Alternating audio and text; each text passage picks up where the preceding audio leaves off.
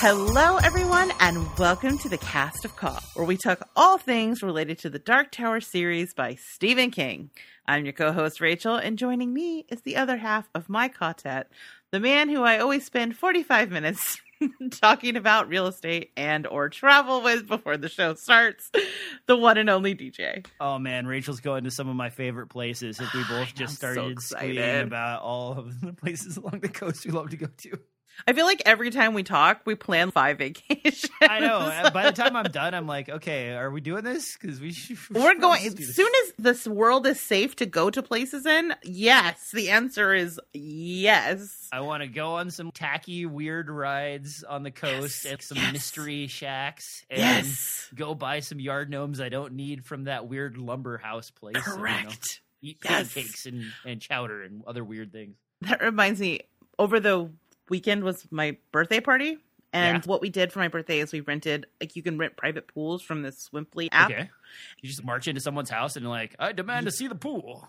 Pretty much. But it was a super nice pool. It had a whole rock formation that had a water slide in it and like a grill, and we barbecued, and it was really, really fun. And it was like a nice, safe outdoor party for, you know, with our friends. And I basically just swam around on a water noodle for 4 hours straight. But anyway, the reason I brought it up is I just remembered that also, aside from the beautiful waterfall that surrounded the pool, there was a shocking number of creepy gnomes. And when I say creepy gnomes, I don't mean they're creepy because they were gnomes or because there were a lot of them, but they were like actually horror themed gnomes all over this person's backyard. That's great. Right? So I had the whole audience of creepy gnomes watching me frolic in the backyard, the stranger's backyard. We were actually having a bar discussion yesterday because one of my friends is getting into doing cement casting. Ooh. And I was like, you know what would be the greatest one-off thing for people? Scan their face and then do 2 kissing gnomes with their significant other. Oh, that would be cute. So you could have it in your yard, and it's like your face on a gnome and your significant other's face on a gnome. I mean, people would buy that. He could have a pretty brisk Etsy business. Right? Oh, man. I mean, people love things that look like them, that, you know, customized them. I say this as someone who paid to have a portrait done of myself. My boyfriend is cats, so no judgment. Hey, now, that is a complete aside, but I commission art pieces on a regular basis. Do you? I prefer at all costs to have real painting in my home. Yeah, I kind of like hit a place in my life where I'm like, I kind of only want to buy original art. Is that weird? So should we save this for the post discussion? We could. We certainly could. All right. Post discussion, we will talk all things art. All right. This art history with Rachel and DJ. I don't know if it'll be historic, but it'll definitely be like some interesting tidbits to get you on your start to your own personal art collection that may not gain in value, but will make your heart feel warm all over. Yeah, I'm into it. Okay. Well, then let's talk about the Dark Tower. All right. So, plan for this episode. We are going to kick off the show with an in-depth conversation about the rest of the Little Sisters of Eluria, sections 5 and 6, and then we'll close out the show with our answers to our last listener questions, and I'll pose a new listener question. But before we do any of that, DJ, for those who have stumbled upon us for the first time, what is our spoiler policy around here? Well, like the only part of your body that stands up straight, we will draw a squishy line in the sand to let you know where the spoiler zone will land. Oh, my God. Oh, we're recording this during the day. It is too early. I didn't have this bookmark, so every time I tried to put my finger on the little like selector for audio, it always went to that scene. Beer boner. And so when I was going through this and making some mental notes, I ended up having to listen to that probably 3 times. That is upsetting. Did you feel a little bit judged by your audiobook? It was like, well, clearly this is the part you want. You keep coming here. Like, no, 30 seconds back. There you go. Perfect. Nailed it. All right. Well, aside from that, where else did we leave off with the last chapter? So the guy next door just got eaten. The ladies have goatees made of blood. Yes. And they have circled Roland and tasted of his man sauce. Left the room. And we basically cut back to Roland. And Stephen King in this particular thing does this thing where he basically tells you everything that's coming in every title chapter. Yeah. So Sister Mary, a message, a visit from Ralph, Norman's fate, Sister Mary again. Yep. I mean, it was helpful for me because in my notes, I broke all the chapters up by this. But yeah, it's a different way of childing a chapter for sure. Yeah, it caught me off guard. So basically, we start out, Roland's like kind of coming to, and Sister Mary brings him some food, is looking at him like, figures he's like looking a little weird, but gives him his food anyway. She can't touch him to check on him, so she has to take his word for it that he's feeling okay. And then, like, I don't know, what is it that triggers him thinking or her telling him that that's a note from her to tell you that, like, she means her promise? Because I'm not sure I understood how I got to that point where they didn't bring him a note.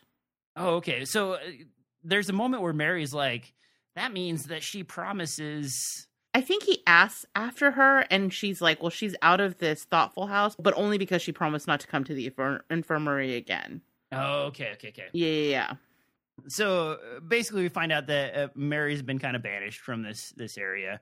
And then Roland's like kind of bantering back and forth. And then the other lady comes in and they like basically accuse him of lying about who he is. They disappear. He chats with his younger compadre. I'm going to pause you here because there's some stuff that happens really quickly, really, because we're going fast. Oh. Okay. It's okay.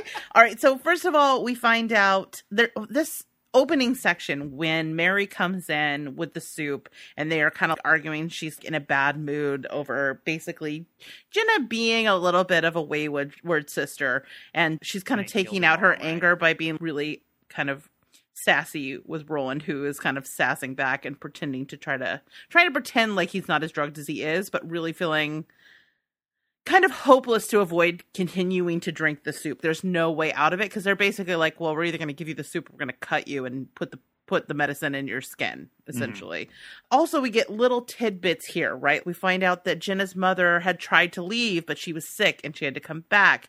And there's a lot of, I think this section is mostly just about foreshadowing of things that are about to sort of unfold in this last act, right?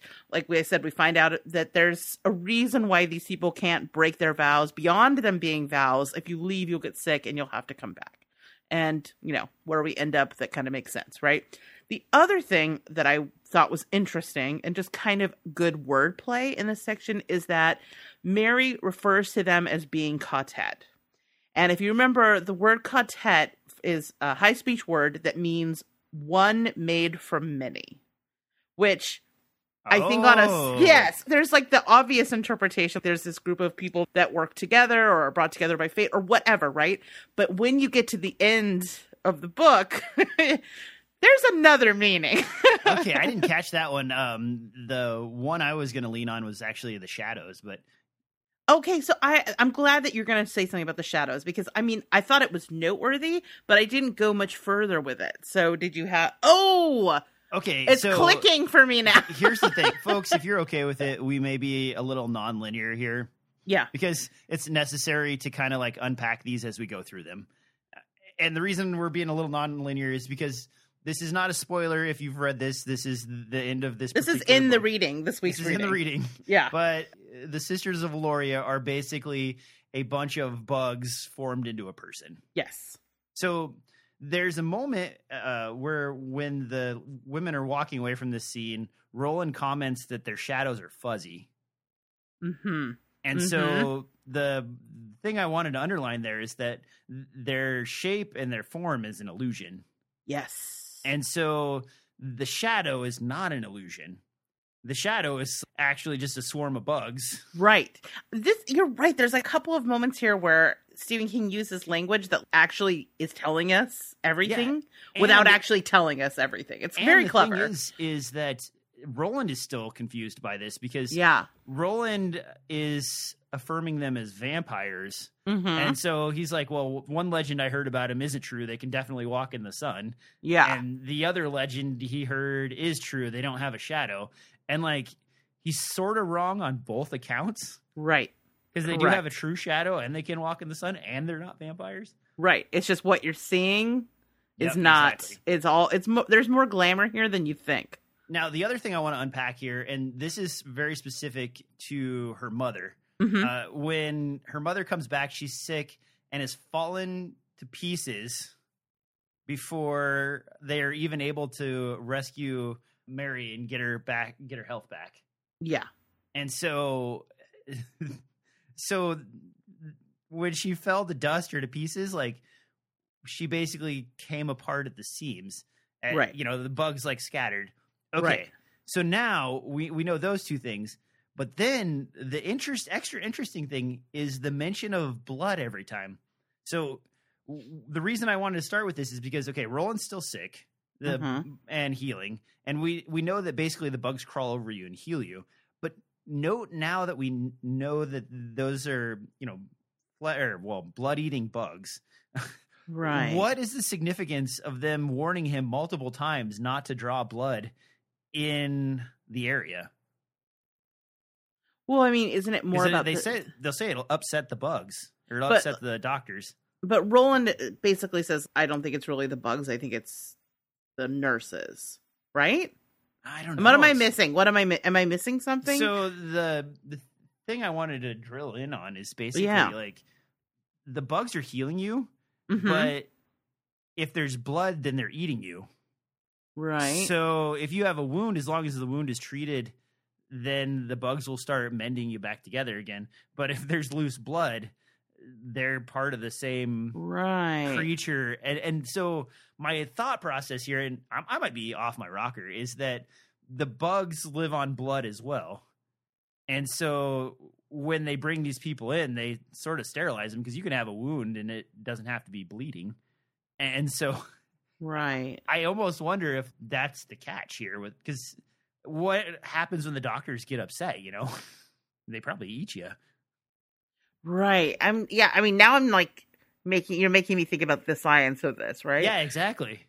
Don't some bugs cause your blood to coagulate or something? Like, I wonder, they heal you. On, like, what type of bug this could be? I'm just like, they heal you, but I'm wondering if it's a side effect of what they're doing as opposed to... And if they become the bugs, I'm so confused. Well, there's also like there's a psychic element to this too that is kind of like floating off in the ether a tad. But just keep that in the back of your mind as we move forward. Okay. And maybe if you got something on it, like let me know. Yeah. I feel like I did not spend enough time thinking about these bugs. Oh, no problem. The other thing is another mention of the dark bells. Now, we never actually get a justification for what the dark bells really mean. We know that they're more powerful than the other bells.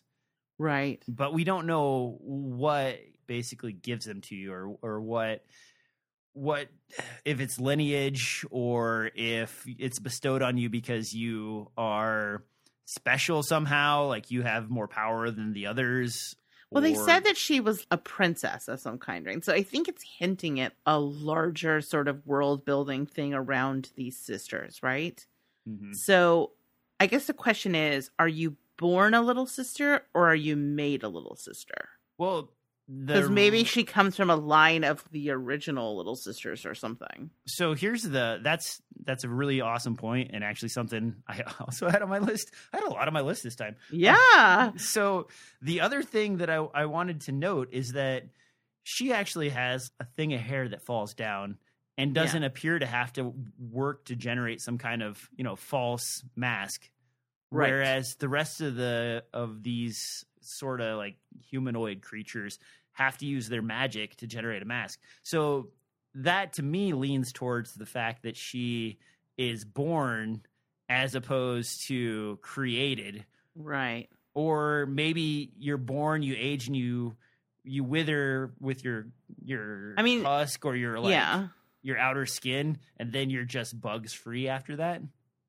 Yeah, there must be some degree of transformation that happens. And the reason I say that is because presumably her mother did something similar to her where, I don't know if she fell in love with a patient, but she fell in love with someone, right? Because she tried to leave. Yes, because then there's a hint later on about the fact that Jenna occasionally, like Roland, couldn't help, you know, a girl has to eat, right? Mm-hmm. And so even though it wasn't something she wanted to do, she did partake in the blood drinking. So is that when she transformed to a point where she couldn't leave? Mm. I don't know. I don't know. It's just it's a bunch of interesting questions without real answers. Not a lot of answers. Yeah, I wouldn't actually mind knowing more about the sisters, because now that we're drilling into it a little bit, I mean, I guess some things don't. Not everything needs an explanation, and that's okay sometimes for things to be mysterious. But my curiosity is piqued, so I would like to know more. I feel like definitely King has done some mental world building, even if it's not all here in text. He clearly has some sort of idea of the, I'm not the hierarchy, but I mean like the whatever, the little sister's system. No, that's not the right word. I don't know. So, but you know what I mean? Yeah. All right. So let's back up. So now Roland, like, basically kind of half asleep, wakes up and chats with the boy next to him for a moment. And they have this conversation about the medallion, and he hopes that Roland will, like, take it to his family. And then he mentions a town. Yes. And what town is this, Rachel? So it is the town of Delane. We find out that he is from the town of Delane. Why is this important? Okay, the reason it came up is I don't know that there is a ton of information here, except for the fact that this is one of our Stephen King universe connections. Oh, so Delane is the setting of the book Eyes of the Dragon. And that's why there's the reference about it being the dragon's lair or the liar's heaven, is because these were all references to Eyes of the Dragon, which we know that Roland is on the trail of the Man in Black, which we just finished the fourth book. We find out the Man in Black is also Randall Flagg. Randall Flagg is the chief antagonist of of Eyes of the Dragon. So he's in the right part of the world, presumably. Yeah. Okay, because when I heard that, I was like, well, wait a minute, this is important, but Rachel will know. Yeah, I mean, they made a point to be like, he's from Delane, also it's known as this, also it's known as, to use a, you know, DJ parlance, he's underlining, like, look at this, 3 times. Arrows pointing at this name right here, but it's basically for nerds like us to be like, ooh, I know where Delane is. Delane is where Randall Flagg did all of his shenanigans and fought King Roland and all that stuff. The other thing is we skip past that I think we do need to talk about is that after Roland falls asleep, after speaking with Mary, he feels like he's kind of half dreaming, and he hears Jenna whispering in his ear, and he feels her cold touch again. And when he wakes up, he finds this, basically directing him to look under his pillow, that she's leaving something for her. And that's when he finds the little note. Okay, I thought that was after he talked to the boy. Nope, but it doesn't matter. It's fine. Okay, so yeah, that is really important. And Roland finds some, like, dried leaves underneath of his, or some dried flowers tied together underneath of his pillow. But the main thing with the conversation with his next door neighbor is, like, he's like, hey, I wish I would have met you sooner. You know, I kind of like the cut of your jib. So to speak. And, yeah, like, we could have been friends, and, like, take my medallion and, you know, whatever. And Stephen King cuts away and is like, and that is the last time he ever heard him speak. Right. Alive. Like, you know, or he's like, that's like clearing. They spoke, but he's like, but I heard from him a lot more. And you're like, yeah, exactly. It's like, oh, no. Bum. Yeah. Yeah. So the other thing worth noting about the little thing of her showing up was that she gave him these things to chew on that would start to allow him to fight back against the medicine. Yeah, and I think, isn't there a note with him, too, that tells him not to overdo it? Yes. Apparently, whatever the opposite of opioid poppies is, that's what this thing is, essentially. It's speed poppies. Okay, yeah. So, isn't there cocaine isn't, like, a plant, too? So then It is, but it's in the coca leaf, right? Oh, okay. Yeah, then I don't know. Yeah. You know enough about drugs. Any of you drug people, let us know. This matches any known drugs that you've partaken in. Well, now I feel like I can't clarify because I'm going to sound like a drug person. But yeah. Oh, John Norman. It's rough stuff. This poor kid. He's about to have a bad time. So this is all punctuated by Roland, like, drifting in and out of sleep. Mm-hmm. He kind of, like, halfway falls back to sleep again. And then he sort of wakes up. And the sisters are there, and is the next thing with the green man, or am I skipping? Yeah, no, that's correct. So that night he hears them coming. He's actually bitten a little too much off, so he's trying not to give away the fact that he's just absolutely spun out of his mind. Yeah. So basically, he kind of halfway comes to, they've brought him some more food, and like a popkin that tastes like leather. And gross. They know that something's up. The nurse is like, got a suspicion that Roland's like somehow not as under as he should be. But again, he's got the medallion on. There's a little bit of threats about the medallions. And then there's this conversation that's like, why don't you just take this off? And your friend took it off. And like, we're kind of, you are skipping ahead, my friend. Oh man, is that...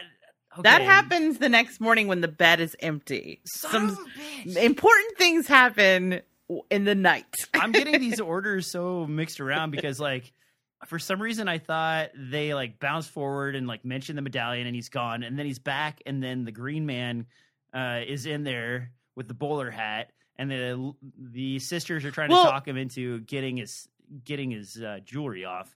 I mean, there's a mention of it at the beginning where she's like, you should take that off and throw it in the pissoir. But it's more just in passing. And then later, another sister also is like, you should take it off. Look, your brother took it off, and that's how he started to heal or something, right? And I'm not good at these, like, bounce around dreamy chapters. It's okay. We all read the book, or we all read the chapter, so we knew what happened. It's okay. We're all on the same page. So thank you for getting me back on track, Rachel. So the green man with the bowler cap is in there. We get a couple of reveals. He's brought in by the sisters to touch the jewelry that they can't touch.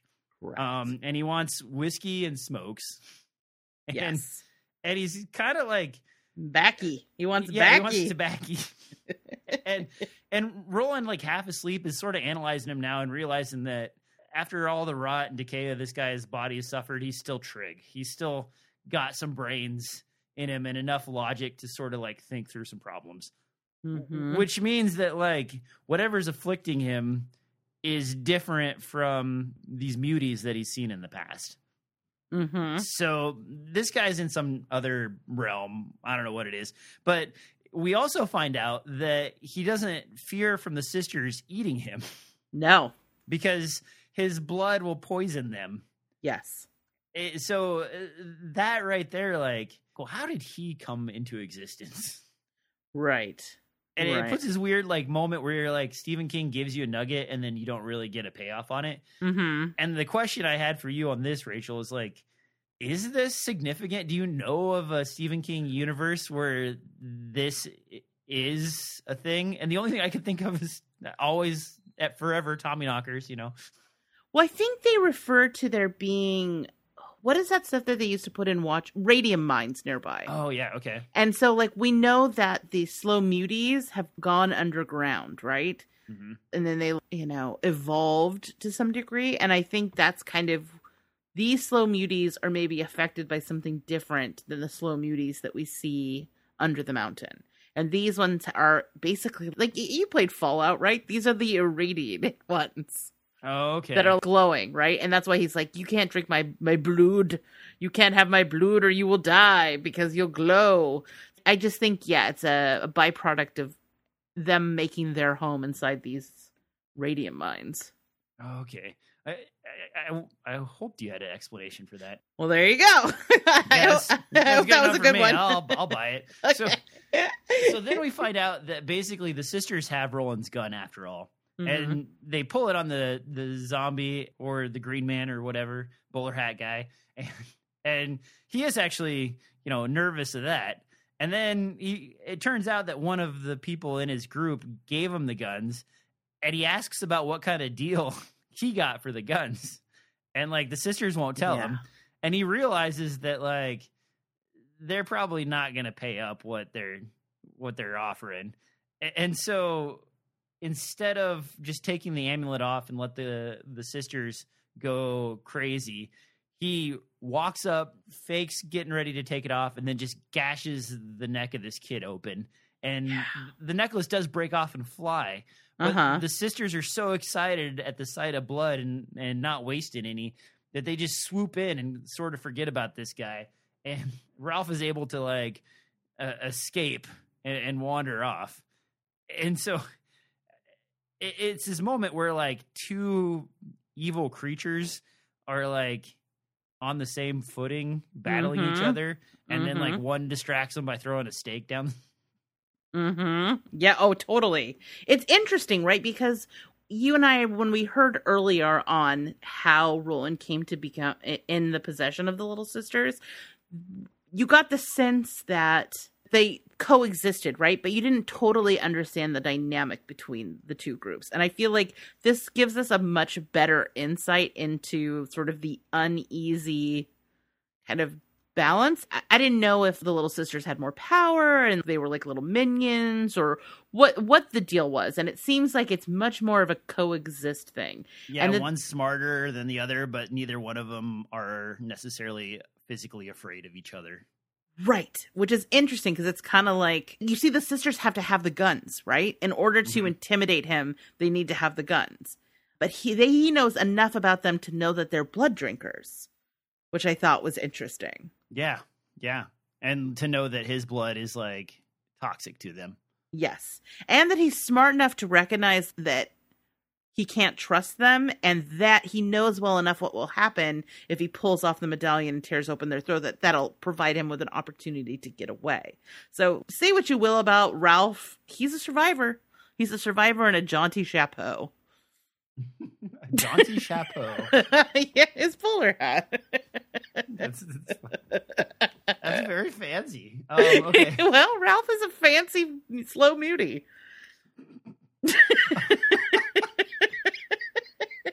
What? Nothing. I'm just kind of picturing the Princess Bride with the bowler hat, skeleton guy, like, and his eye rolling from one side of his head to the other as he, like, tips his hat and starts going, "Oh, what? Daddy, oh, daddy, oh, daddy, oh." From Princess Bride? No, not Princess Bride. From has the bride in it? Corpse Bride. Oh, okay. Very different. I was like, I do not remember that part of the Princess Bride. No, Corpse Bride. Got it. Sorry. We're on the same page now. Yes. He also had a jaunty chapeau. All right. So Roland basically, like, passes out listening to the screams of Norman and wakes up before he wakes up, he kind of has, like, a fever dream. Mm-hmm. In the fever dream, he sort of pictures the town and he pictures the boy in the well, or in the trough with the thing on, and, like, you kind of get this flyover and he looks in the book and says, like, the book says we banished the slow muties, the one that he found in the sheriff's office. Roland starts to, like, kind of think about it and, like, maybe you banished one bad guy, but another bad guy just moves right in on top of it. Yep. And like one day these will be the sisters of Eluria, but the next day they'll be the sisters of some other town. Dun, dun. Right. Which makes you think about, like, a traveling band of ladies that are going from place to place, healing people and then, like, eating them until there's no one left. Mm-hmm. Which actually, like, tells you, like, okay, well, what happened to the town? Yeah. I mean, it's a smart way to kind of answer. We're at the end of the story, essentially. So they're tying up a few of these little open-ended questions. I don't feel like all of our questions get answered, but I do appreciate that we get this little moment where we're like, aha, okay, so it wasn't necessarily the slow muties. The slow muties are able to kind of take over the town and come out of the mines and have more free movement and stuff like that, and, you know, scavenge a little bit if, you know, singular people or a couple of people show up. But the real perpetrators of whatever happened are probably these little sisters, right? Yeah. Isn't that your takeaway? That's my takeaway. Yeah, that was my takeaway, is that, like, the slow muties were a problem, but obviously they're afraid of guns and right. humans have guns. I mean, so. They're kind of a little bit of a migrating plague of locusts, right? Yeah. Yeah. Mm-hmm. That's a good mm-hmm. bug analogy. Ta-da! Nailed it. So like, there's a moment where he's like comparing Jenna and Susan in his mind and mm-hmm. like thinking about how hot Jenna is. And it's like a weird comparison. And then like we get some more of that later on. I mean, let's see here. I don't remember it, but to be honest, there's that totally tracks because all of this really is bringing up a lot of memories of Susan. And there's a lot. I talked about it last time. All the comparisons between Jenna and Susan. There's a lot of them. So yeah, I don't specifically remember that, but that sounds very on brand. Okay. Well, regardless, that happens somewhere. Okay. Fair enough. So Roland comes back to Mary's there again, trying to feed him. Uh-huh. He's like still trying to deny eating it. And like, she's basically got a suspicion now that like something's up with this guy. Yeah. And like telling him like, hey, you know, like your friend put his religious item down on the ground because it was bad for him. Like he realized it was what was making him sick. Roland's not having it because he's not that dumb. No. And like to think that like she could trick him in that way was also like a little silly. So mm-hmm. I don't know. Maybe that still indicates that they're underestimating him as a gunslinger. Right, which is interesting because before we knew that, well, we thought Jenna had the guns, right? Yeah, exactly. So we assumed that they didn't know who he was because they hadn't seen the guns. But they have the guns. So how do they not recognize? I mean, I guess, like you said, 10 years is actually a long time, especially in a time pre-internet. Nobody can Google, like, signs of a gunslinger. So I guess...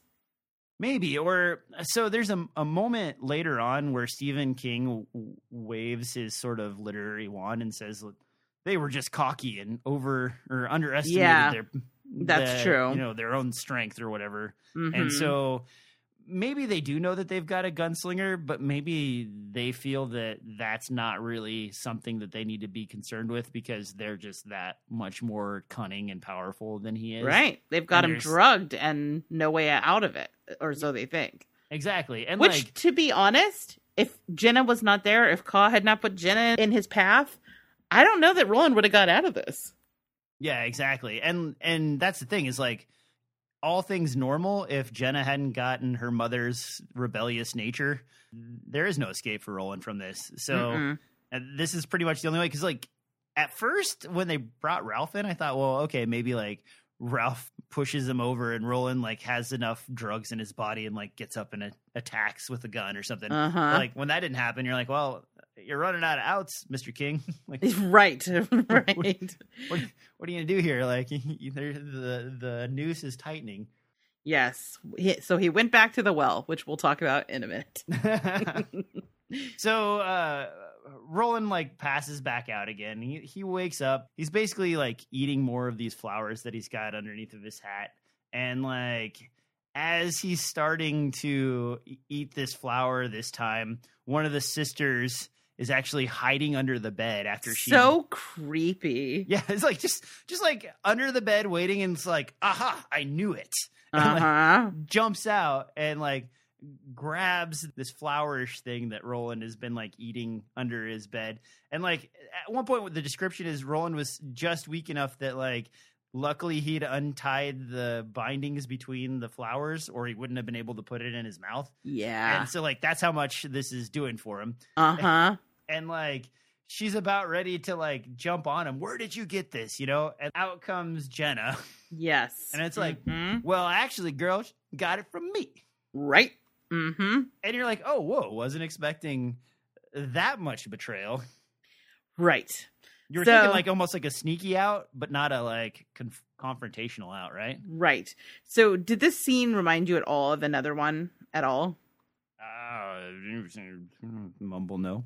Okay, that's fair. So I was thinking when we got to this part and I was like, oh, because we have so many Susan parallels, I do think this is very much in conversation with... I'm glad we read these in this order because I do feel like it's very much in conversation with Wizard and Glass. This, to me, is very much like Susan breaking Roland and the gang out of the sheriff's. Oh, you think so? Because Jenna takes a very declarative side here. She shows up with Roland's guns to set him free, and she kills one of her own to set him free. Fair. And she uses like... And every time she's thinking, he's thinking about Susan, Jenna shows up. Oh, yeah, that's true. Yeah. But in the same way that she took out, I can't remember the deputy's name anymore, someone that she had grown up with, someone that she had known.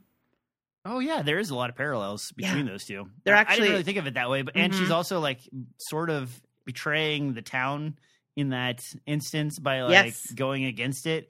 And in this case, like, even if it's right, you know, she's going against the sisterhood. Yep. So it's the same. And there will be consequences for said going against. Yes. Much like Susan, she's going to end up blowing away in the wind, but we'll get there.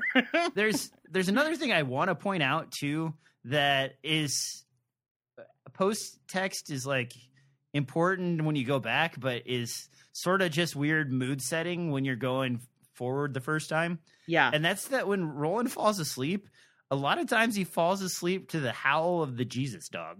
Yes. I mean, it's one of those things where he's not sure if he's hearing it, but I do think that's seeded throughout, right? That this dog is present, so it doesn't come out of absolutely nowhere in a minute. Yeah, exactly. But it's just kind of like, I wanted to make sure and mention it because it's there. It's just that you kind of didn't think about it until... Right.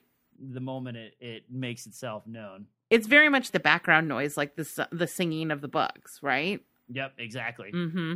So basically, she confronts the other sister, and the other sister is like, you wouldn't dare, and she shakes her dark bells, and the doctor bugs engulf her and eat her. Yep. She screams at Roland to look away for some reason, and Roland's like, thank God I looked away, and never happier to not see that. Yeah. I mean, because it would have spoiled the end right here, right? There's a couple moments. Both times, Roland is surprisingly flinching away, and I wonder if subconsciously, it's not so much that he can't handle the sight of it. I mean, God, if you've seen the Thinny, you've seen everything, right? That's the Thinny massacre. So much as I think he doesn't want to see it. So basically... After she's eaten and Roland looks away, the other three sisters like storm up and are like, you need to stop right now. And she's like, you want to test me? I'll do it to you too.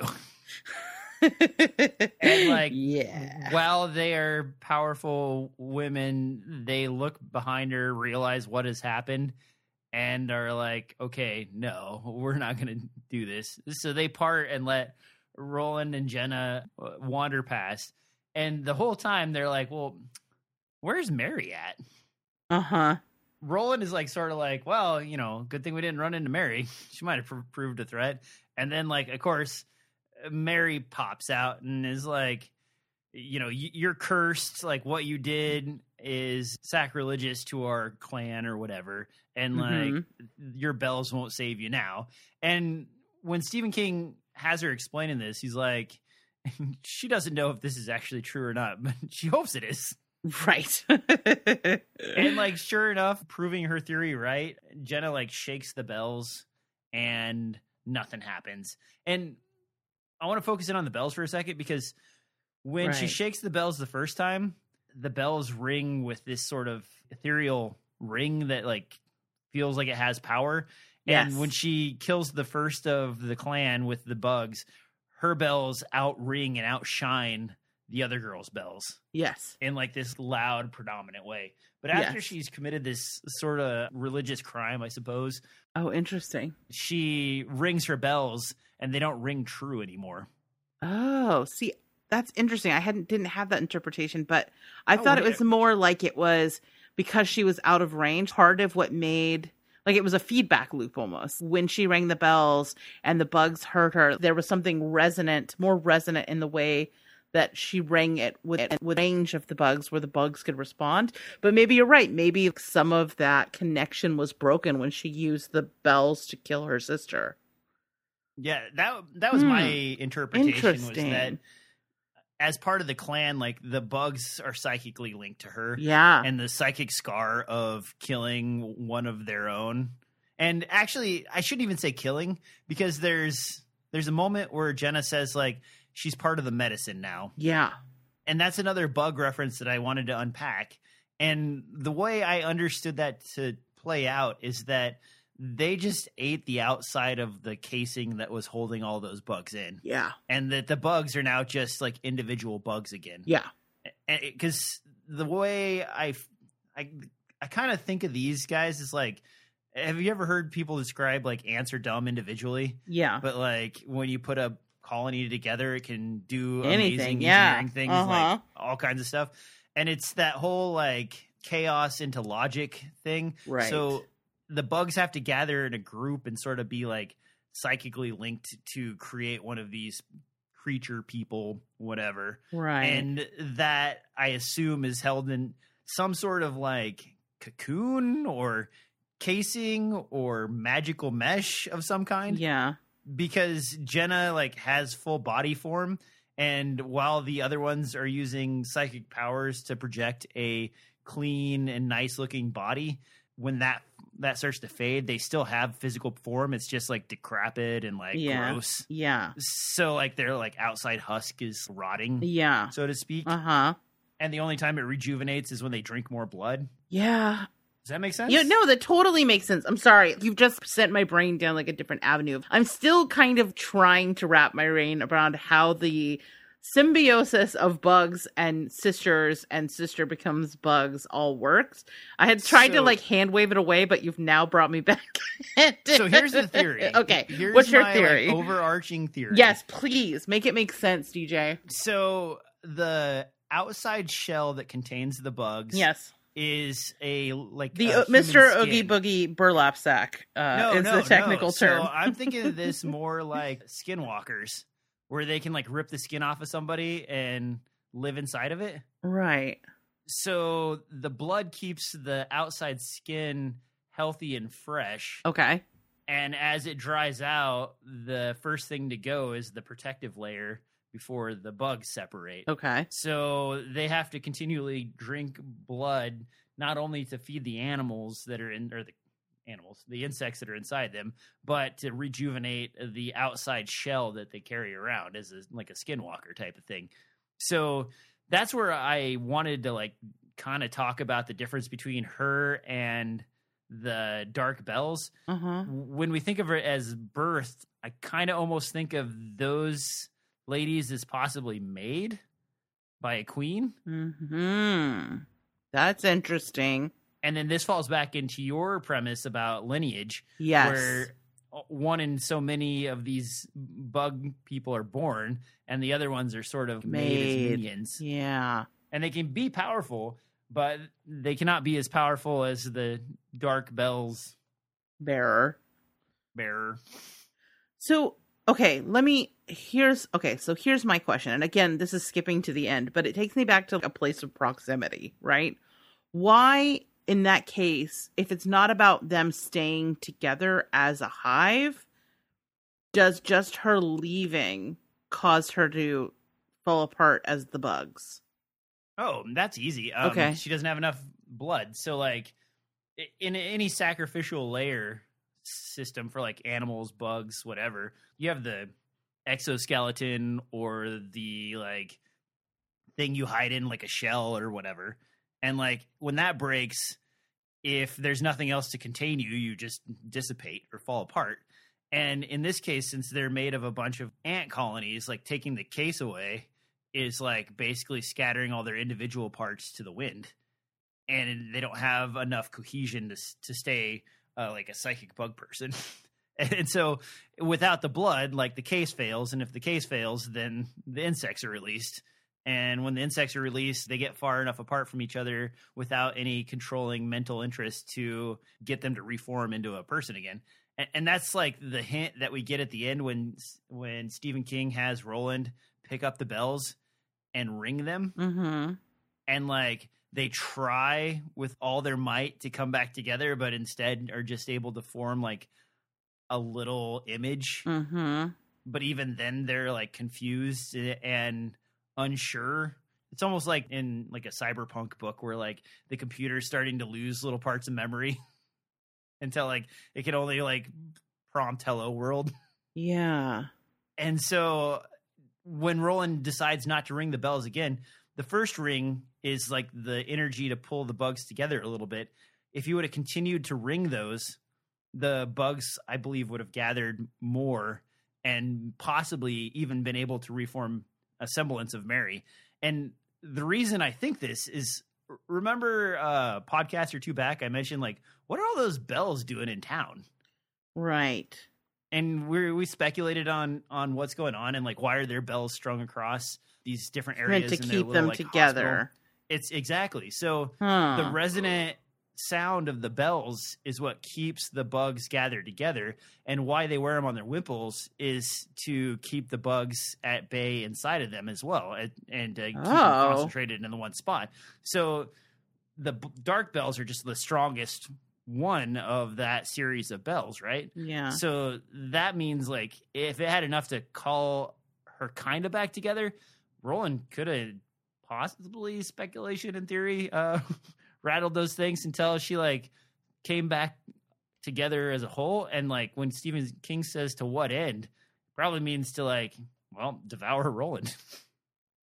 Right? Yeah. I'm trying to find out if there's something specific when Mary is confronting them about the bells. Okay. I know there's a moment when she tries to ring her bells and Mary, like, just simply rings her bells.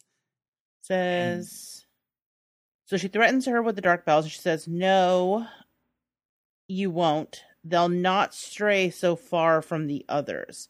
Shake your head and ring those damn bells until the clappers fall out, and they'll still never come." So maybe there's some degree in which, in order for her to stay as a whole person, they need to actually be around each other and around the bugs. It's such a symbiotic relationship that the minute she was away from them, whatever magic kept her together just sort of fell apart. Yeah, maybe.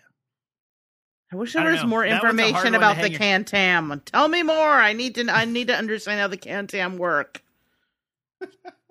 So I'll tell you what, I have a project. I'm going to research more about the Cantam, and maybe we can talk about it on the next extended episode if I find out anything interesting. Does that sound good? No, that sounds great. Okay, cool. I'm interested, but, like, I'm not clever enough or well-versed enough in all of Stephen King's properties to be able to, like, just know what that's about. So yeah, I just know it's got to mean something. There's this book. It's called Inside the Dark Tower Series, Art, Evil, and Intertextuality in the Stephen King novels that I think I'm going to need to consume. Anyway, that is for another day. So basically, Mary doesn't have an effect when Jenna shakes her bells at her. And, like, at the moment you think all hope is lost. Like, Stephen King brings in the Jesus dog. We finally get an understanding of what the Jesus dog is about. He has white fur with a black cross across his chest. And right before this dog strikes and saves the day, Roland tries to wrestle with Mary, holding the amulet that he got from the other kid. And also, and I actually jumped ahead, I need to back up for a second. Roland, when they're leaving, was concerned, like, I need to grab that other amulet and bring it with me because I need to bring it to his family if I can. And, like, Jenna actually, hand burning, brings it out of her pocket and says, "Here, take this. I can't hold it much longer." Right.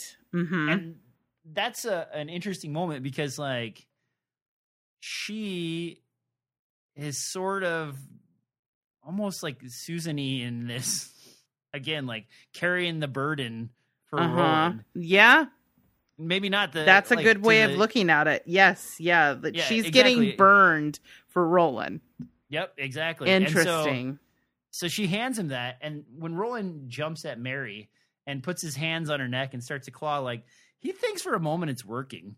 And it sort of is, but then the description of her skin as he grabs her is, like, it seems to move around and pull away. Yeah, and again, Roland... Instead of his usual very on top of things, it's like he doesn't want to see what this means. Yeah, and he had previously threatened Mary with his guns, but Mary basically said, like, listen, unless those bullets are blessed by a shaman or have sperm on them for some reason. Ew. or whatever other holy thing, they're not going to hurt me, buddy. And, like, she thought for a moment she had him because, like, Roland is a gunslinger. You know, that's his main tool is uses guns. Mm-hmm. And when this amulet thing doesn't quite work, he thinks it's working. It burns. He jumps away. And she sort of, like, looks burnt for a second and then just comes back to normal. Yeah. And like, there, you know, this is, like, Cliff's Edge stuff. And then, bam, in comes the Jesus dog, jumps on her, like, rips her apart. And, like, that's it. Uh-huh. Then Stephen King goes back and is like, you always got to wonder why this dog was never really afraid to hang around town. Didn't really notice any other animals around town. Except for this guy. For some reason, he knew he was safe. It's because of his unusual holy cross on his chest. Yes. Uh-huh. You know, this birthmark is, like, made him sacred and able to kill vampires and bug ladies, apparently. Mm-hmm. And it's just, like, some mangy mutt running around. But that's what you sort of think until, like, Stephen King gives this dog a little bit more significance. Right. After he takes care of Mary and Roland and Jenna wander off, we get this moment where you hear the dog howling, and he's, like, howling for the Dark Tower. Oh, that's in a dream. No, is that in his dream? Okay. Yeah. And I'm like, well, wait, what? Yeah, I mean, there's a lot of weird dream sequences in these last couple of chapters. Yeah, this has been messing me up, sorry. Okay, so before that happens, apparently. Yeah. They kill Mary, they walk, you know, like 3 or 4 miles, maybe 5 at the max. Uh-huh. They sit down, like, Roland's can't take any more of that medication because Jenna said that if he does, the exercise combination with that medicine will, like, make his heart explode. Yeah. And so they, like, make camp for the night, and she's like, kiss me, Roland, like a woman. Kiss me like a woman. Kiss me like a man kisses a woman. She's like, so all right. Weird. Yeah, and so they kind of make out. Roland has this moment where he's like, yeah, now we're going to get it on. And then he's like, nah, I'm falling asleep. and so it's like, that's weird. Right. And then, like, Roland has his dream. We have the dog howling at the Dark Towers. He sort of hears screaming in his dream. Yes. But again, like, Roland is still suffering from the medication combinations that he has been drugged with over the last however many days or weeks. And so this sort of feels like another moment where, because of that passing wake sleep situation, mm-hmm. Roland is experiencing it in real life, but sort of in a dream state at the same time. And so there's a weird moment where, like, Roland comes to after hearing the scream and, like, says everything smells like purple, lavender, maybe. Uh-huh. And hears the whispering of the bugs, and he grabs the bells, rings them, and they almost start to sing his name as they come back together to form what he thinks at first is the letter C, and then realizes is actually the little, like, bit of hair that's always dropping out of her wimple. Yeah. It's so dramatic. Like, yeah, it is. It's like, and he looks down and realizes, like, her pants and her shoes and her top are all there, mm-hmm. but they're not torn up or ripped apart. They're just all together. And, like, you find out basically that Jenna, like, did a powder on this one. Yeah. I mean, it's a cool visual. It's a very cool and also kind of iconic vampire visual, right? Except for in this case, it's not the sun that's cooking her in her place and, like, leaving ashes, but the bugs themselves have scattered. Yeah. Yeah. Yeah, that's weird. And then that's the moment I was talking about before where basically Roland is like, I guess I could ring him again, but to what end? Right. And why? And then, like, yeah. You know, exit and stage left, the end. Yeah. Yeah. I mean, he has this little dream sequence again. It's about he's dreaming about the tower. But I mean, I think more just we end this book kind of exactly where we started, with Roland utterly alone outside the town of Eluria. Right? Everything he went through, everything he experienced, new traumas, a new broken heart, all of that, just to end up. Has to find a new horse because he's walking. Yep. and like still on the trail of the Man in Black. Back on the trail of the Man in Black, exactly where he started. It's a pretty grim little ending. Even though he survives, it's a pretty dark ending for Roland, and it's just another step. If his life basically between Wizard and Glass and Gunslinger is just a series of chapters like this, no wonder he's just blowing people away when it gets to Toll. This sort of feels like, what was that David Carradine show in the like the 80s, Kung 70s? Fu, The Legend Returns. Yeah, it sort of feels like an episode from there, because like every one of those, like David Carradine enters a town, has a battle of some kind, like, kisses a lady, fights a guy, or group, and then like everything falls apart and he has to leave town to go to the next town. Pretty much, yeah. Or like a supernatural. Let's go with supernatural. Yeah, when I got to the end of this, I was like, man, you could just make a TV series where it's like town of the month club. I feel like this would be a super great, either a little short mini series or even just a Tales from the Crypt style. Oh yeah, story, yeah, right? Wouldn't that be rad? I could super get, or Creep Show or whatever. That would be super rad. Well, I wouldn't be surprised if there's already a like bug episode of either Tales from the Crypt, Creep Show, or even that the Masters of Science Fiction. Masters. I think there's might have been one too where like someone's made out of bugs. Yeah, I mean, I feel like I've seen it before, right? I mean, obviously, I was joking about Mr. Oogie Boogie, but I feel like I've definitely seen that somewhere where somebody just dissolves and I know, was it in Prince of Darkness, that John Carpenter movie where they're using quantum physics to see the devil or whatever? Maybe. I haven't watched that in a really long time, so I feel like Alice Cooper, he's the homeless guy that's like outside, maybe dissolves into bugs in the alley. Am I making this up? I don't know. Maybe... No, you might be right. It's just I can't confirm. I would recommend revisiting that movie. All right, well, what's it called again? Prince of Darkness. Prince of Darkness? Yes, it's by John Carpenter, and it's the one about there's a church basement. They bring all these grad students to go investigate because the devil is coming through. They have all these physics grad students studying it. And then there's stuff about time travel. And so I'd seen it a million times as a kid and like never liked it because it was just too weird. And then I reached an age where I understood just enough about physics, just enough. And I was like, this movie's amazing. This fucking movie is amazing. It has all this stuff about like, tachyons and stuff. You'll see. Okay, I've got it. Prince of Darkness. And I think somebody talking about like Batman. No, although I did just start rewatching Batman the Animated Series this week. Oh, that's great! That's I don't think so I've good. Ever seen. I've seen maybe one or two episodes, like one-offs, but I've never started it from the beginning. So it's great. I think isn't the very first one with like the Dream guy? The first one, it's a two-parter with Catwoman and Red Claw. Oh, okay. Yeah, so I think maybe I'm thinking season 2. Maybe. I think the next one is about Man-Bat, which I'm very excited about. Anyway. Man-Bat. Yeah. So, okay, well, overall, what did you think of Little Sisters of Eluria? This is our first, we've never read it before, Dark Tower since we started this. This was a super interesting, different read from everything we've been through so far. One, because you don't know what's going to happen next, so that makes it a completely different experience. Yeah. And two, like, it's a good short story. Yeah. You know, like, it's a regular Stephen King yarn that just happens to, like, be able to be hung on the Dark Tower series.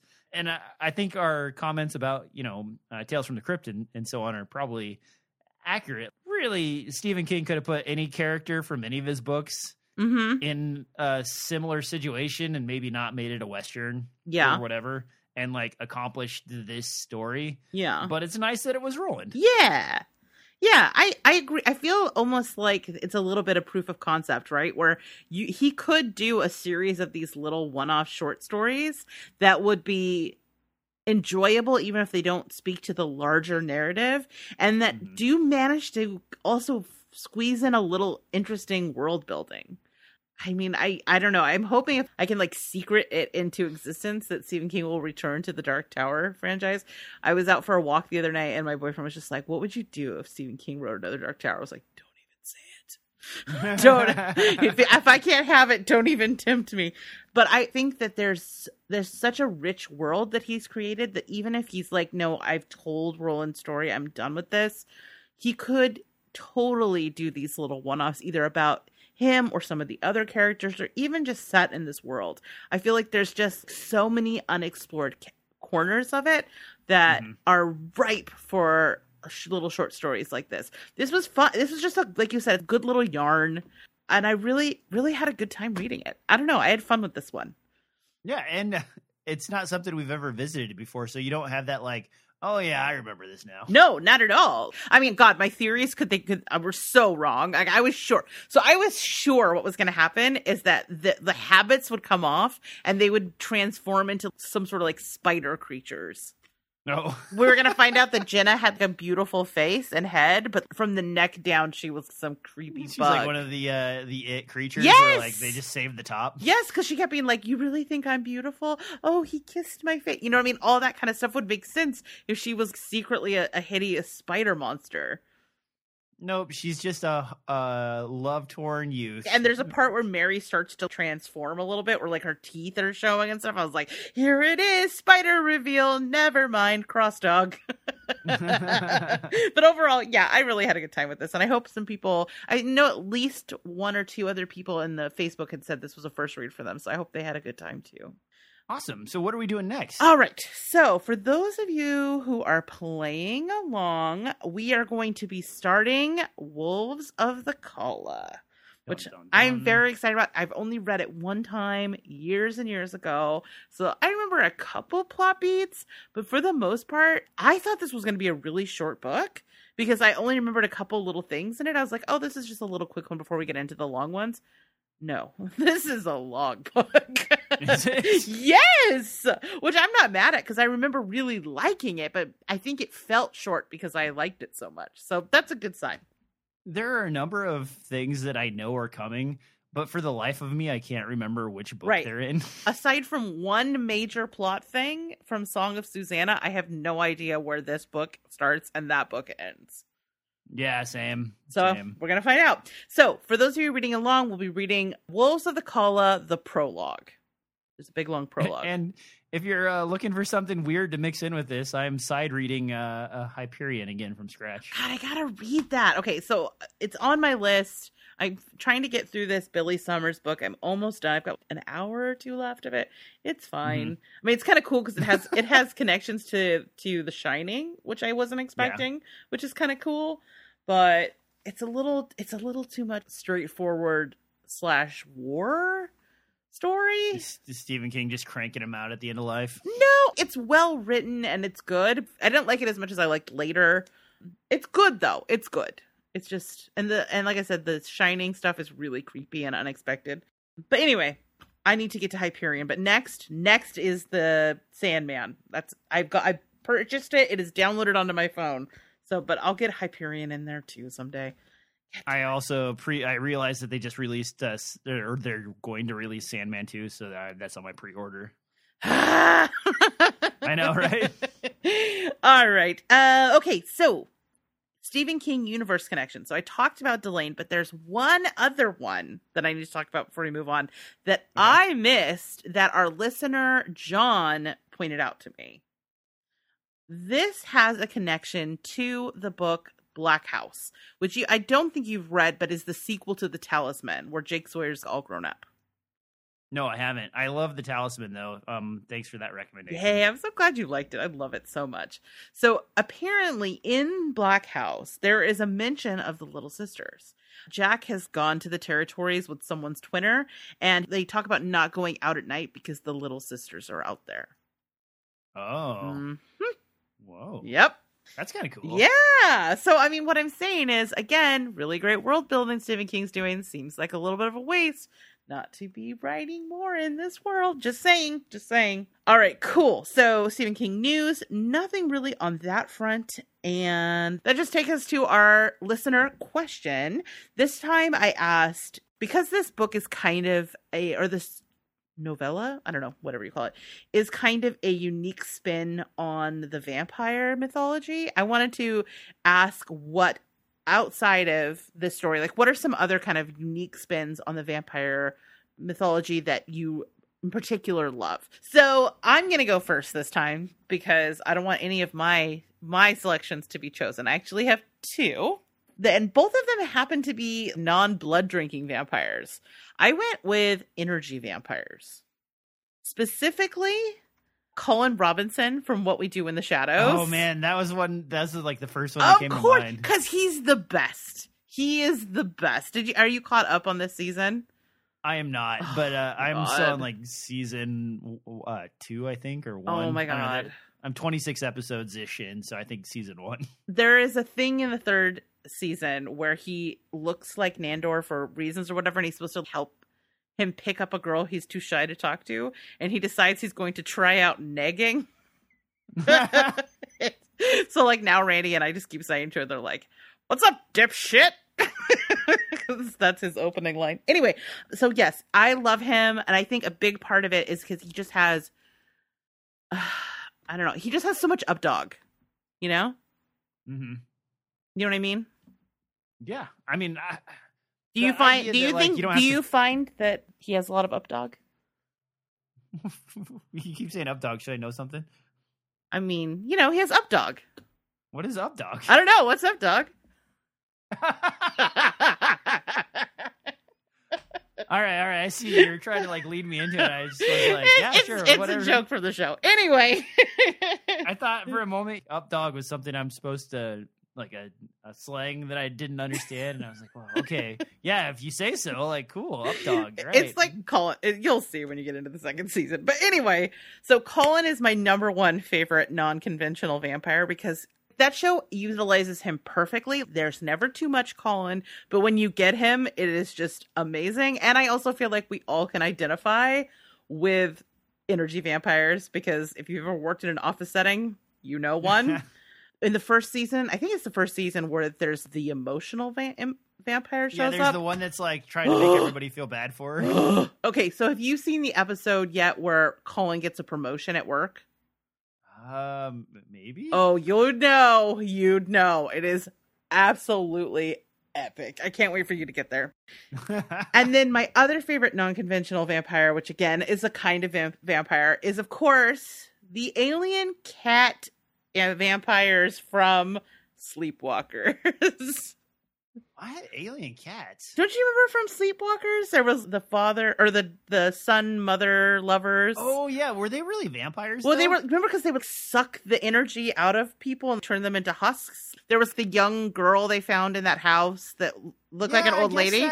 Yeah, I guess that works as a vampire. Okay. Yeah, they're like sucking their life energy out of them instead of blood or whatever, right? Yeah, I want to say there was some movie with David Bowie where like he stole youth from people. And like made it his own, and he was sort of like a vampire of some kind. I mean, I'm thinking obviously that he was in The Hunger, but he was a traditional vampire in that. And at one point, he's young and handsome, and he's like David Bowie, and then all of a sudden he starts rapidly aging, and she like throws him in a coffin and puts him in the attic. Have you ever seen that? Oh yeah, it's been you were a teenage goth. You've seen it. So I guess my untraditional one would actually be the virus vampire. The virus vampire. So, like, you remember in, I think the movie was Daybreak. Oh, yeah, Daybreakers. Where, like, that was instead great. Of vampires being, like, lineage of crazy people that, like, bite each other and, like, live in coffins, it's actually just a disease that gets sort of spread around. Yeah. And then, like, they have to try and, like, figure out a way to cure it and, like, have a dwindling blood supply to, like, keep society alive.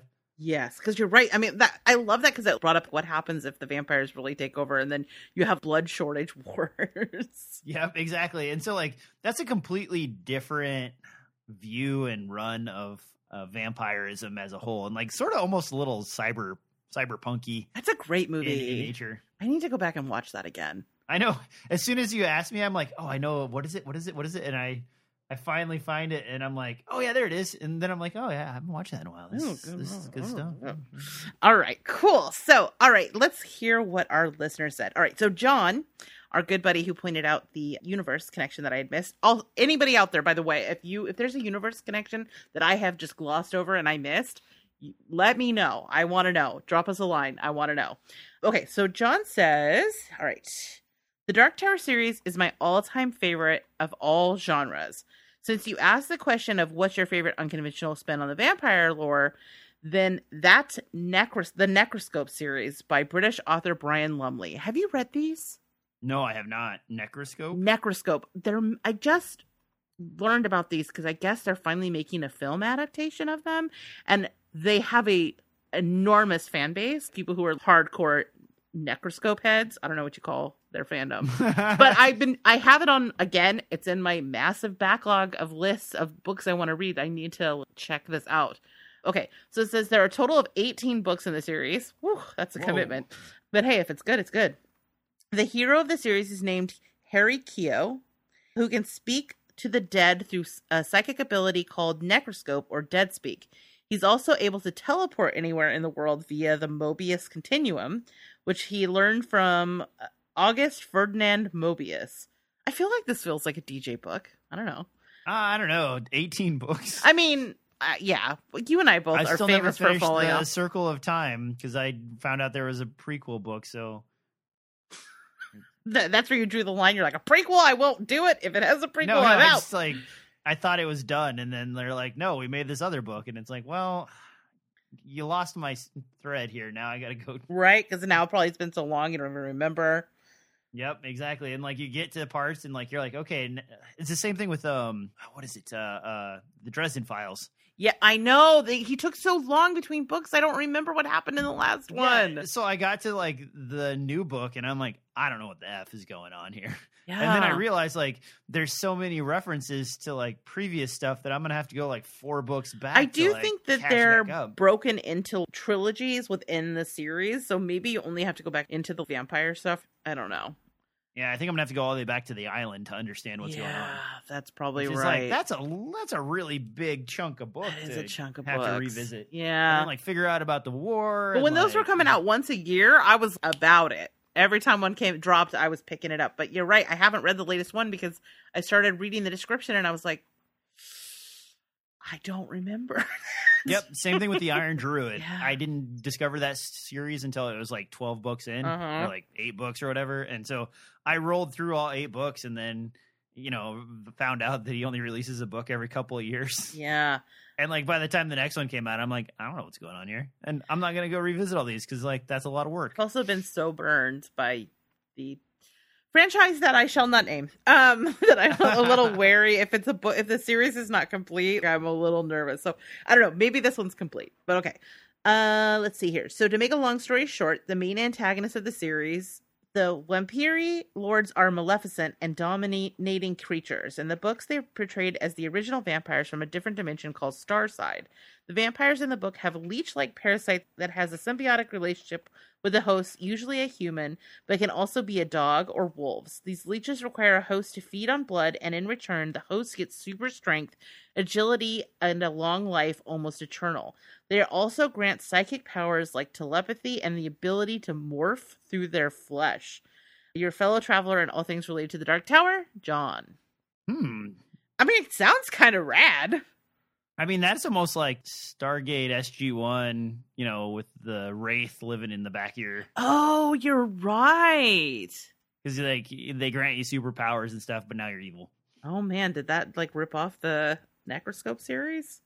I think 90s was the original, and, like, they didn't really bring out a lot of Were the Wraith in the original Stargate? I knew them from Atlantis. So Stargate, or not the Wraith, I'm sorry, the Wraith are the like suck your blood energy folks. They're energy the ones vampires. That are the snake.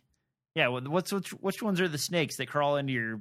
I don't remember what they're called, but yeah, I do remember the Egyptian ones, right? Because they're the ones that are in the movie. Yeah, but in the original movie, like they don't necessarily define those... per se. It's just like the sarcophagus and like the glowing eyes and the strength and so on. Mm-hmm. And then like in the TV show, they define those as the snakes that like climb up you. Then you find out that the Teal'c and like the rest of those Jawas or not Jawas. I'm really messing up my my terminology here. The fandom crossover. But they're like hosts for them. They like can't use them, but they get to carry them around in their like tummy pouch. Oh my gosh. I'm looking at all the covers of these Necroscope books and the art is rad. They're all like skeletons with vampire eyes and weird like worms and stuff. It's kind of cool. Mm. Anyway, so yeah, I'm someday I'll join you, John. I just need to gotta get power through some of these other books, and I'll get there. 1986. Yeah. The first Necroscope. I mean, there's a ton of them, right? So they must be going for a while. This guy, like, just the Dean Koontz of Necroscopes. Oh, come on. Why you gotta do it like that? Okay, this next one comes from Tim, and he says, "Hi, Rachel and DJ. In response to your question on episode 66, my favorite unconventional vampire would have to be Nightcrawler 2014 with Jake Gyllenhaal." Whoa. Okay. All right. Yeah, I'm gonna need an explanation because I thought that was about some guy that photographs. Yeah, me too. I thought it was like a crime scene guy that like maybe also caused crimes. I mean, he posted a picture of him, and to be honest, he looks pretty vampire-y. It's just he is quite slender. Okay, let's see here. His character can be read as a metaphorical vampire. Okay. I like this. Pale and emaciated, roaming only at night to catch his quote-unquote prey, and thriving off of other people's deaths and suffering. He's also very manipulative, even with people with tough personalities, almost as if he has glamour abilities. Best, Tim. That is a really interesting read on the, I mean, like it's very unconventional. I love that answer. Yeah. I was confused at first too, until like thankfully there was an explanation. I need to watch that movie. I've not seen that movie. I know everybody was freaking out when it came out, and I just, like you miss the boat and then the boat moves on. And you're like, yeah, that's kind of dark. I'm not feeling that dark today. Right? And then, like, you just never get to it. I got to do it, though, because I do really like Jake Gyllenhaal. And, I mean, especially now I want to watch it with this interpretation in mind. Yeah. So I think I'm going to have to circle back and finally watch it, because it's supposed to be freaking great, right? But, yeah, I haven't seen it. Okay, let's look and see what people on the Facebook had to say to this. I had it open, and I think I closed it. Sing a little song to stall a little bit. Oh, no, I have it open. Okay, good. Okay. All right, so let's see here. All right, so Damien says, oh, here we go. The Hunger, which was one I was talking about before, where it had David Bowie in it, right? And, yep. All right. A Girl Walks Home Alone at Night. That is a great movie and a weird Western. Have you ever seen that? No, never even heard of it. It's by... I believe, a Persian director, and it's shot in California, but it's meant to be Iran, and it's about this young, cool, modernized, but like she's veiled, she has a hijab, but she's kind of like a cool skater girl, and at night she's skating around eating people. She's awesome and has a really great soundtrack. I would highly recommend checking it out. It's black and white, and then there's a weird dance number with like a cowboy halfway through it. I don't know. What? Yeah, it's a weird movie, but I really, really like it. So that's a great unconventional pick. Damien also suggested Bliss, which I have not seen, and David Wellington's 13 Bullets series. Have you read that? No idea. Let's see. It takes place in Pennsylvania in the year 2003 in a setting similar to the real world, but where vampires and other supernatural forces are rare but accepted phenomena. So X-Files or the Two Brothers thing again? Yeah, maybe. I mean, is this like... So I kind of wonder sometimes, like, there are 5 book series I can think of that are basically like edgier Harry Potter. Yeah. And so... is the like world of like the Dresden Files and like the Iron Druid and all these, like, they're basically like they feel like they're cut from the same cloth. So then how do you differentiate yourself in that genre to be like a genre specific classic? Yeah, I mean, those are all urban fantasy, right? Right? Yeah, exactly. Yeah. And like it's usually like two dudes or a dude like running around and like, oh, by the way, like, magic's real. Yeah. We've talked about it a lot on the show, but that hard magic sets itself apart by being set in a particular time. Yeah, and, like, having to draw stuff and, like... yeah. And, like, I guess, like, the Iron Druid uses, like, ruins and, like, he's, like, an ancient or something. Is that the one with the talking dog? Iron Druid? Yeah. Am I blending it with something else? I don't know. I don't recall a talking dog. I mean, that doesn't mean it doesn't exist. I feel like you'd remember. Okay, David says The Passage Trilogy by Justin Cronin and Carrion Comfort by Dan Simmons. I feel like I read the first two Passage ones. I think there was the first book is about one group of characters, and then the second book, they just completely moved on from all of the characters. And I was like, what? So I didn't end up finishing that trilogy, but I remember really liking the first book. Maybe I should give it another shot. And Carrion Comfort by Dan Simmons. Now that I've definitely heard of, but I have not read. Carrion Comfort. Yeah, have you? No, I haven't. And my list just got like 5 things longer. So sorry. Carrion Comfort by Dan Simmons. So Dan Simmons is a writer that I've definitely heard of, but I don't know if I've actually read anything by him. They're like mind vampires, apparently. Huh. Okay, I'll take a closer look at this. All right. James says the original story for the movie The Lost Boys, the vampires were the children in the Peter Pan story? Were they? What? Is that canon? I guess. He said by the time it made it to the movie form, only the movie name remained. Oh, because The Lost Boys. Which makes sense. I mean, like, I guess I had never really made that connection. Have you ever been to Santa Cruz, where that movie was shot? Where's Santa Cruz at? How far is it from San Jose? It's between San Jose and Monterey. It's on the coast. Yeah, I've been there because I've driven all the way through there to Monterey. So when I was growing up, we used to go to the beach, Santa Cruz Beach Boardwalk all the time, which is where all that movie is set. Oh, I think when we were there, we avoided the boardwalk because there was like a plague of Lime scooters. Oh yeah, I'm sure there is. Like killing people. I'm sure there is. I guarantee it. But it's if you ever get down this way, the boardwalk is kind of cool because it's like Coney Island. You know what I mean? Where it's on the beach. So you can go get like a deep fried Mars bar and eat it on the beach if you want. That's what I'm doing this next week. Woo. Nice. And it has a lot of wooden roller coasters and stuff. The Big Dipper was a big one, popular when we were ones that always make the news for like murdering people. I don't like that part of the story. That's the part I ignore. I'm scared to fly, but I'll go on a roller coaster. What is wrong with me? So yes, that's interesting. I did not know that bit of trivia. Bridget says... Twilight. Now that she puts a bunch of joking faces and said sparkly love vampires. I mean, it's definitely a twisty twist on the lore. And she said, just kidding, I second The Passage by Justin Cronin. And finally, Samantha says, I like Dr. Sleep, which is, if you recall, obviously, did you read Dr. Sleep? No. Did you watch the movie Dr. Sleep? No. Okay, so in those books, which are the sequel to The Shining, where Danny's all grown up, kind of like Black House with Jack Sawyer, and there is a group called the True Knot, and they are psychic vampires that what they feed on is the shine. Oh, really? They can sense kids that have that gift, track them down, and then they eat the kids. Does the kid die, or are they like regular kids after that? Oh no! The True Knot kills them. Yeah, it's actually, I would recommend either the movie or the book. Yeah, I would definitely recommend it if you're curious. All right, awesome. Those were great answers as usual. Any thoughts, Deej?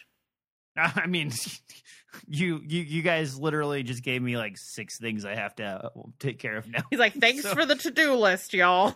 Yeah, thanks. I mean, I'm going to at least visit the 13 Bullets series. Uh-huh. And like catch one of those, and then I kind of want to know more about this Necroscope. Me too. Thing. So if you can post somewhere which one I should start with, and yeah, I know you should start at the beginning, but like if you've ever gone to the beginning of one of these vast series, they're not always the best book to start. Right? With. Yeah, that's so true. Yeah. Mm-hmm. I'm learning to write. I'm glad someone paid me to write the next book because otherwise this career would have never taken off. It's such a bummer when you're told you like absolutely have to start with the first one. Like I read those Crow Club books and they were so amazing, but they're the books that are in the middle of 2 other trilogies. Mm-hmm. Apparently the second trilogy is amazing, but in order to read the second trilogy, you have to read the first trilogy. And the first trilogy is very much a she's learning to write trilogy. I'm like, do I have to? But I've been assured that I have to. So it's kind of gone on hold. I'll get back to it. All right. Awesome. So next listener question. For those of you, hopefully all of you who want to write in, you can drop us an email at castofka@zombiegirls.com. That's grrlz.com. And the question this time is, All right, we're going into the Wolves of Calla, and there is a phrase, I think it might even be the name of the prologue, that I have adopted into my regular vocabulary. I refer to things as being runt. And so I was wondering, what are some things, some words or some phrases from the books that have wormed their way into your brain and have become a part of your everyday, not everyday, but frequent usage? You know, like I burn something, I'll be like, it's runt. And maybe it's not the exact use in the, which is maybe a little more problematic in the book, but it's just gotten into my brain and is now part of my personal vocabulary. So think about that, DJ. What are some Dark Towerisms that now you use and people may or may not know what the hell you're talking about? I mean, from that perspective, I'm way more of a Hitchhiker's Guide to the Galaxy type of guy. So. That's fair. Well, you can have a two-part question. When I ask you about your word next time, you can also tell me some of your Hitchhiker's Guide sayings that have worked their way into your brain. Just want to be a man who knows where his towel's at. All right. Awesome. So we talked about the plan for the next episode. We're going to be covering Wolves of Calla, the prologue. You want to drop us a line, castofcalla@zombiegirls.com, or you can come chat with us over on the Cast of Calla Facebook group. Truly, the last thing that's still keeping me on Facebook is that Facebook group. If you like the show, please leave us a review on Apple Podcasts or wherever it is that you get your pods. If you're looking for a scary movie or scary series to watch tonight, check out our video on demand and streaming calendar on the Zombie Girls website. And if you want to get some cool new clothes or a new coffee mug or whatever, check out our merch at zombiegirls.com/merch. There's some really cool stuff. You're going to want to check that out. And if you love the show and you want to support us and you want more of this content, you should definitely support us on Patreon at patreon.com/zombiegirls, where you get extended episodes on every show on the network. You also can join us on our Discord, where you can see a lot of DJ is always posting photos of his adorable dogs or his adventures. He's about to head off to the Big Apple. I'm hoping we're going to get some really cool photos from the weird shit that you inevitably will see, because you have the law of attraction, the weirdest shit. That was the last time they saw me alive. Oh, no, I hate that part. So, yeah, you should definitely do that so you can join the Discord. And if you're already a patron and you're not on the Discord, what are you doing? Come over. It's so fun. I guess that's it. So, DJ, if they need some more of you in their life, where can they find you on the internet? You can swing over to deadlantern.com and check out the Dead Lantern podcast. There are also several movies you can purchase on Amazon. You can swing over to Etsy occasionally and find me in the Muffin Spank section. You can also go watch over 15 years of previously produced training on music equipment and film equipment on YouTube. Still answering questions from videos I posted like 12 years ago. Someone's got a question. So that's about it. Otherwise, I'm pretty quiet these days with not even an Instagram account because it was stolen from me. It was? Yeah, I used to have a One Lone Dork Instagram account. Yeah. And like, I didn't use it for a couple of years. And I'm like, oh, now that I'm not posting stuff, I should open that back up and like get going. And like some Russian guy has it now. What? Can you steal it back? I don't think so. He changed the email password reset stuff and everything else. So like, I feel like you should totally have an Instagram. I would totally follow you on Instagram. No, my One Lone Dork Instagram is gone for good. Well, what about DSLR Film Noob or Muffin Spank? Why aren't you Muffin Spank on Instagram? DJ, you should be, because then you can, when you post stuff in your store, you could be posting it there. Muffin Spank, make it happen. I'll be your first follower. You can just see videos of my steaming muffins every day. Yes, I want to see those steaming muffins. Make it happen. Speaking of social media, you can follow us on Instagram at ZG Podcasts or on Twitter at ZG Podcast Singular. We post on there at least once a day. Hopefully we'll get some good DJ content up on there soon. But yeah, you should definitely follow us there. If you want some more of me in your life, you can find me on the Zombie Girls podcast. You can find me on More Deadly, where we review horror films directed by women. We have a really great episode coming out this week where we interviewed the director of Martyrs Lane, and we talked about the difficulties of being a woman director in genre filmmaking. And you can find me on the Stream Queens, where we review horror films that you stream on the internet. And this week, I was a guest on the Bloody Good Horror podcast, where we reviewed James Wan's latest absolutely bonkers movie, Malignant. A lot of diverse opinions. A lot of people really liked it. A lot of people really didn't. But we had a really fun conversation. So definitely check that out. And then finally, and also the Untitled Nick Cage Show, which is our latest one on the Zombie Girls Podcast Network. We just reviewed Valley Girl, and we started at the beginning, but I think we're going to cheat a little bit and cover his newest movie, Prisoners of the Ghostland, which actually just came out today. So I'm excited to watch that this weekend. But yeah, that is plenty of me. I can't imagine anyone would want any more than that. So your bases are covered. DJ, take us out. All right. Thanks for listening to another exciting episode of the Ka-tet podcast, where we find out that you can be full of bugs that will scatter into the wind with ringing bells like a sweet chime on your porch. Good night. Bye, everybody. Oh, and stay tuned after the music if you want to hear a little sneak peek of our extended episode. Okay, bye. Bye. Thanks, everybody, for listening, and to my co-host, DJ, for making me laugh and for indulging all of my tinfoil hat conspiracies. Production on this episode was done by yours truly. Our theme song for the show was created by DJ.